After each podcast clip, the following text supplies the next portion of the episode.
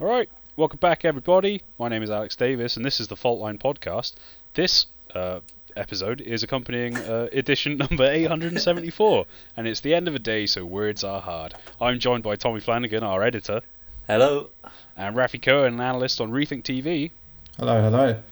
And I'm high energy, and now I'm going to fizzle out because I'm going to have to hand it over to Tommy and say, "Hey, how is this week?" And you know, Whoa. post CS, normally it's a bit of a lull, isn't it? Yeah, well, not only that, but some pretty momentous things have been happening with our friends in the States this week. So that is why it's been a pretty uh, slow week, technology news wise. And I know we're supposed to remain kind of impartial here at Faultline, but at the same time, I think it's pretty impossible to remain impartial in what are extreme circumstances right now. So we're pretty buzzing for the Biden administration, and in particular, uh, the departure of Ajit Pai, who uh, took a leaf from the, the book of the former president this week by getting a little bit sassy on Twitter on the way out the door in his mic drop moment.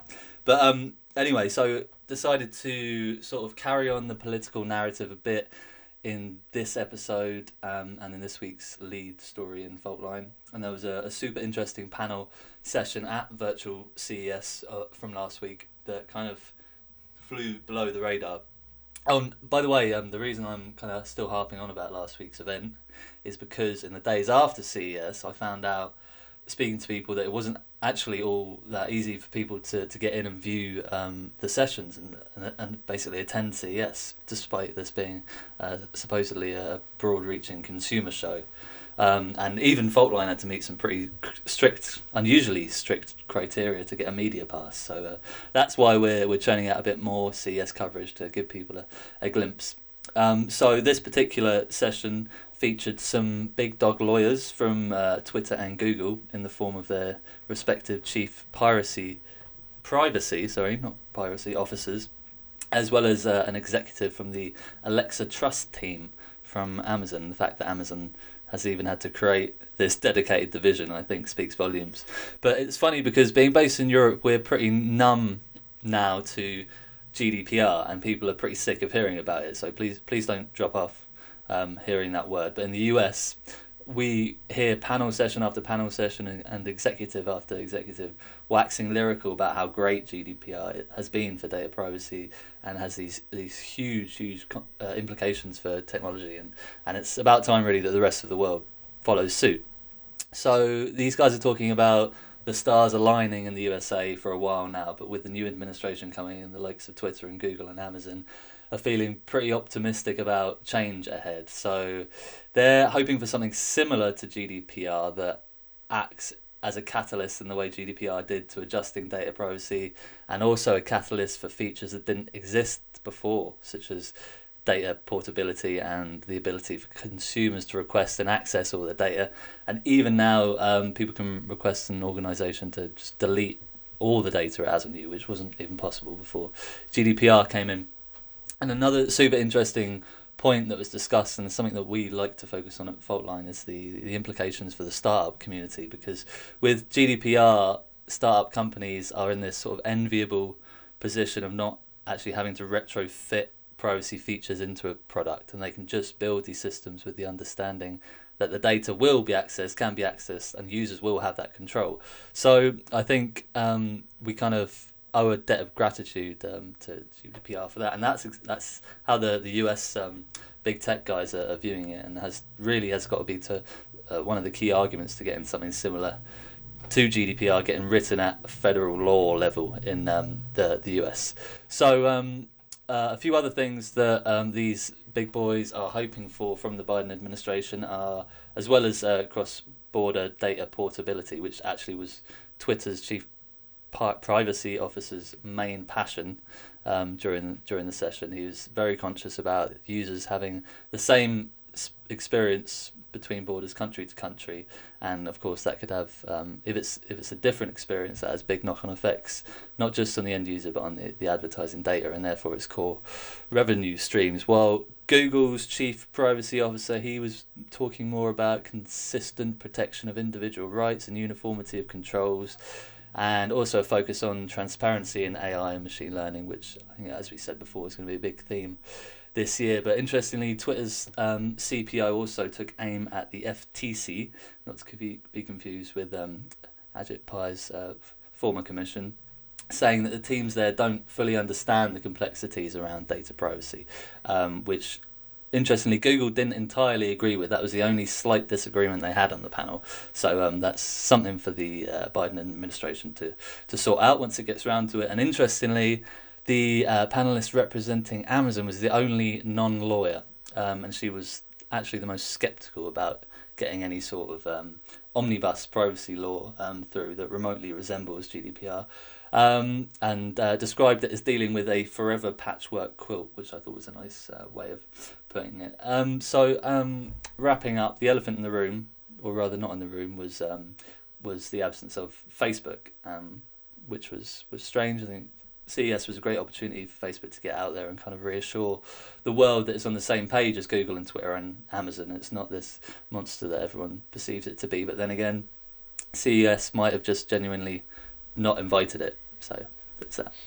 Yeah, uh, that sounds like it, it could be a very raggedy uh, patchwork quilt there um, mm-hmm. moving forward. But no, like it's it's a change that would then trickle out into the the rest of the, the entire web industry. Um, and then in our sort of neck of the world, um, we're so interested in yeah marketing data that you can get from uh, you know AVOD, SVOD demographics and whatnot. So yeah, it's a it's a sort of an impact that will yeah trickle trickle forward. So that I think part part of the uh, transition here, I think, will be moving to Rafi because um, the operators are going to get caught up in this, and I'm not sure if any of them are particularly prepared. But Rafi, this week you were looking at Dish, Viacom, CBS get wheels turning for broadcast uh, broadcast addressability. So uh, tell us more, please. Yeah, sure. So many have been saying that this year is kind of when addressable advertising is really going to kick off, um, and Dish Network have partnered with Viacom CBS have said they've essentially done the first ever trial of deliver of delivering addressable ad impressions during a national broadcast uh, via a set top. Uh, these claims at first seem to have gone unchallenged, um, and yeah, Dish previously has done some kind of similar work before. They uh, did uh, addressable trial with A and E networks, but this was kind of on a per household basis, not a national broadcast. Um, so what happened is Viacom CBS essentially loaded the broadcast with markers. These were developed by AdCuratio, and this allowed Dish set tops to replace broadcast ads with uh, pre-downloaded ads. Um, and then yeah, if this if this fails for some reason, then just the ad the ads from the national broadcast will just play as normal. Um, we're not quite sure which markets these were tested across, but it was a market where Dish and Viacom CBS have you know both operate. And there's plans for a wider wider rollout, but they haven't really given a timeline. Um, what was interesting was kind of looking at who was involved. So, as I mentioned before, AdCuratio, they were a new name for us. They kind of offer a suite of products for advertising on MVPDs, uh, such as campaign management, automating workflows, and addressable products, which is what they provided here. They provided their signaling and activation technologies, which are essentially the markers. Um, also, although they didn't really get a formal shout out um, in one of the quotes from the Viacom CBS guy, Invidi uh, were involved. They're a set top technology vendor. They've kind of worked on similar deployments in India, so they seemed like a, a suitable fit. And then, most interesting, even though they had no mention at all, but uh, Dish had previously worked with Comcast Freewheel to optimize addressable linear previous times. So it would be it would seem as though Comcast had been involved, and then it would be strange if they haven't been. So It'd be interesting to see see what happens there. Um, but yeah, this is a really important development for Dish because you know Faultline always says they're churning away all their pay TV subscribers. Uh, they're they're you know really not benefiting from essentially only making money from the video bit of Quadplay. And um, yeah, currently the most recent results we have from Q3 2020 show that their satellite subscribers are below 9 million. This was down 5.6% year on year. Um, and addressability allows you to monetize this shrinking revenue source without pissing off the customers by hiking the prices. So it's really important that they kind of get the ball rolling on this before others. But yeah, there will be others involved. This is very clearly the start of a trend. Um, kind of the most high profile other instance which hasn't come into being yet is an AMC Networks who are partnering with Canoe Ventures to run addressable across multi distributor linear um, streams, not streams, broadcasts.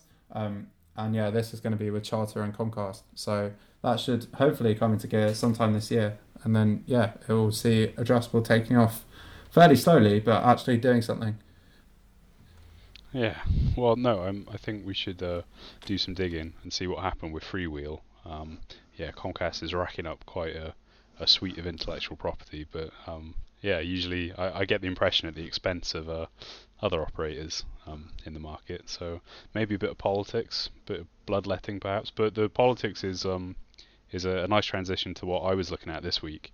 Uh, it was something that we touched on uh, just before Christmas, which was the AV1 codec from the Alliance for Open Media. So, uh, rumours abound for imminent Android TV AV1 mandate.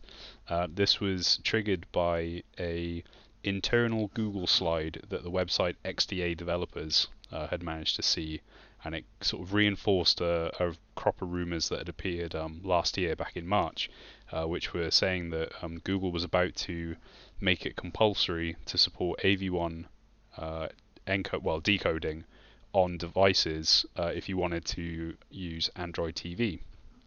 Um, this was uh, it would be quite quite a sort of shake up really because there's not all that much silicon um, out in the world uh, at the moment. Um, and we sort of had a look and there's a there's a Broadcom uh, chipset there's a, a couple a few designs from Amlogic uh, and then Samsung, LG, Sony have sort of smatterings of it. And the reason that we were interested just for Christmas is because it looked like Qualcomm was being uh, sort of beaten to the punch uh, with uh, Rockchip and MediaTek having mobile uh, processors that could do AV1 in silicon, uh, and Qualcomm didn't. So uh, we sort of concluded there that it was politics that Qualcomm was supporting the sort of rival codec, which is the uh, MPEG sort of family. So it's H.266 and the the sort of three of the you know X VCs uh, involved there. So that's the sort of backdrop, and we had a, a look around at the sort of available devices, um, and have sort of scratched our heads really because I, I can't really imagine that the deadline for March 2021 for AV1 is um, I don't think it can really be enforced. Um, I I imagine it's been shifted um, down the line a couple quarters at least, uh, especially with the sort of impact from uh, COVID and the sort of uh, knock-on effect in the developer kind of workflows. Um, but yeah, uh, the the sort of additional bit of evidence is uh, we also looked at the Chromecast with Google TV, which is Google's like uh, sort of first proper like video device. It's not a Chromecast that's just being a middleman. It's like a standalone thing, uh, and not even that can do um, AV1 in Silicon yet. Uh, so yeah, it's a strange position to be in. Um, but this market in 2021, in theory, like on paper, should suddenly become AV1 you know, uh, compatible. There should be enough devices out there to encourage people to start shifting their workflows to support AV1 on the encoding side of things. Uh, so, yeah, it's um, it's kind of setting the stage for a bit of a showdown. And of course, we're in, on Rethink TV. We're interested in how that kind of market um, shakes out and the sort of uh, to and fro between the kind of rival uh, royalty-free approaches. But no, it's just another wrinkle in in a weird kind of scenario uh, and it's um, something that, that, I think you have to really get your teeth into uh, because uh, at the end of the day, it's just the usual kind of political bickering um, and uh, semiconductors. But I, I quite like that, so I'm, I'm quite happy to, to read and write about that. Uh, so yeah, uh, we'll just dive dive in. That's the end of the long form stuff. We'll look at the the worth noting section now. So Rafi, five years ago today, what was going on? Uh, well, obviously, I wasn't here five years ago, so I'd quite like to confirm this with either of you. And the first sentence of the issue five years ago said that the fault line office was brought to a standstill as ST Micro dropped out of the set top game. Do either of you recall a standstill?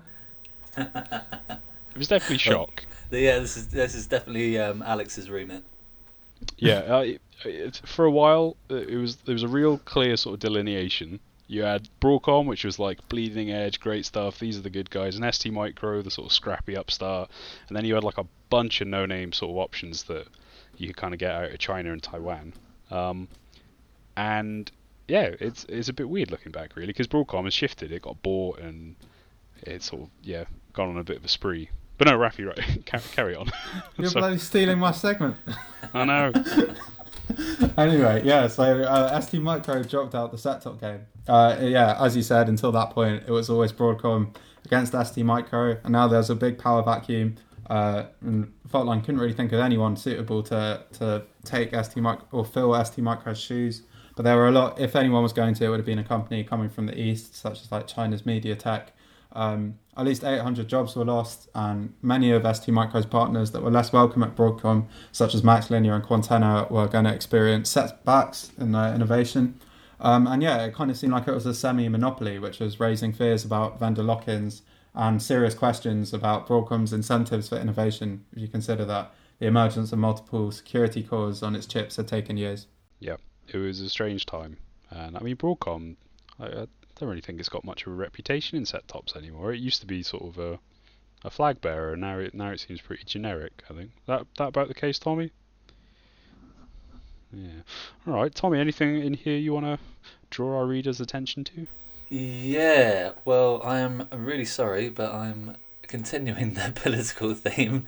I might try and take a break break from this uh, next week, actually. So I mentioned um, Ajit Pai earlier, and there was some snaky behaviour going on this week in the dying days of um, a uh, Republican-led FCC because Charter, Charter Communications somehow managed to have a key condition of its 2018 Time Warner Bright House Networks merger thrown out um, which uh, this condition stated um, that Charter could not charge usage-based fees or implement data caps um, on subscribers.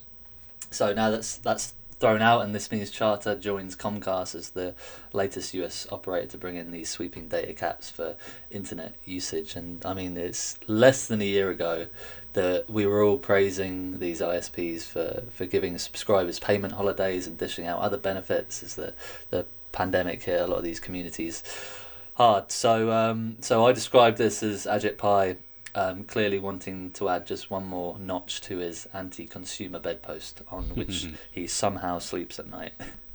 Yep, that's that's pretty fair. He's an absolute reprobate.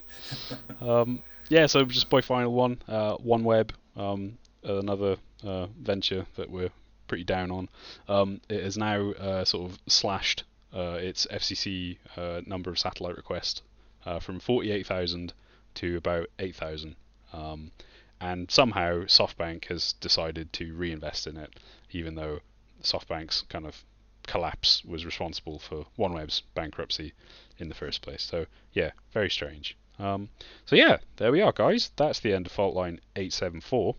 Uh, Tommy, break from politics next week. Um, but anything, uh, anything lined up concrete? Yeah, hopefully. Um, yes, I am speaking to the CEO of a Swedish vendor called Varnish Software, which I hadn't heard of uh, till two days ago. So um, they offer something called a, a DIY CDN think that involves some sort of um, edge caching and edge computing and, and some, some fancy customization toolkits for, for delivery. So um, yeah, looking forward to diving into that and, and giving readers a bit more detail.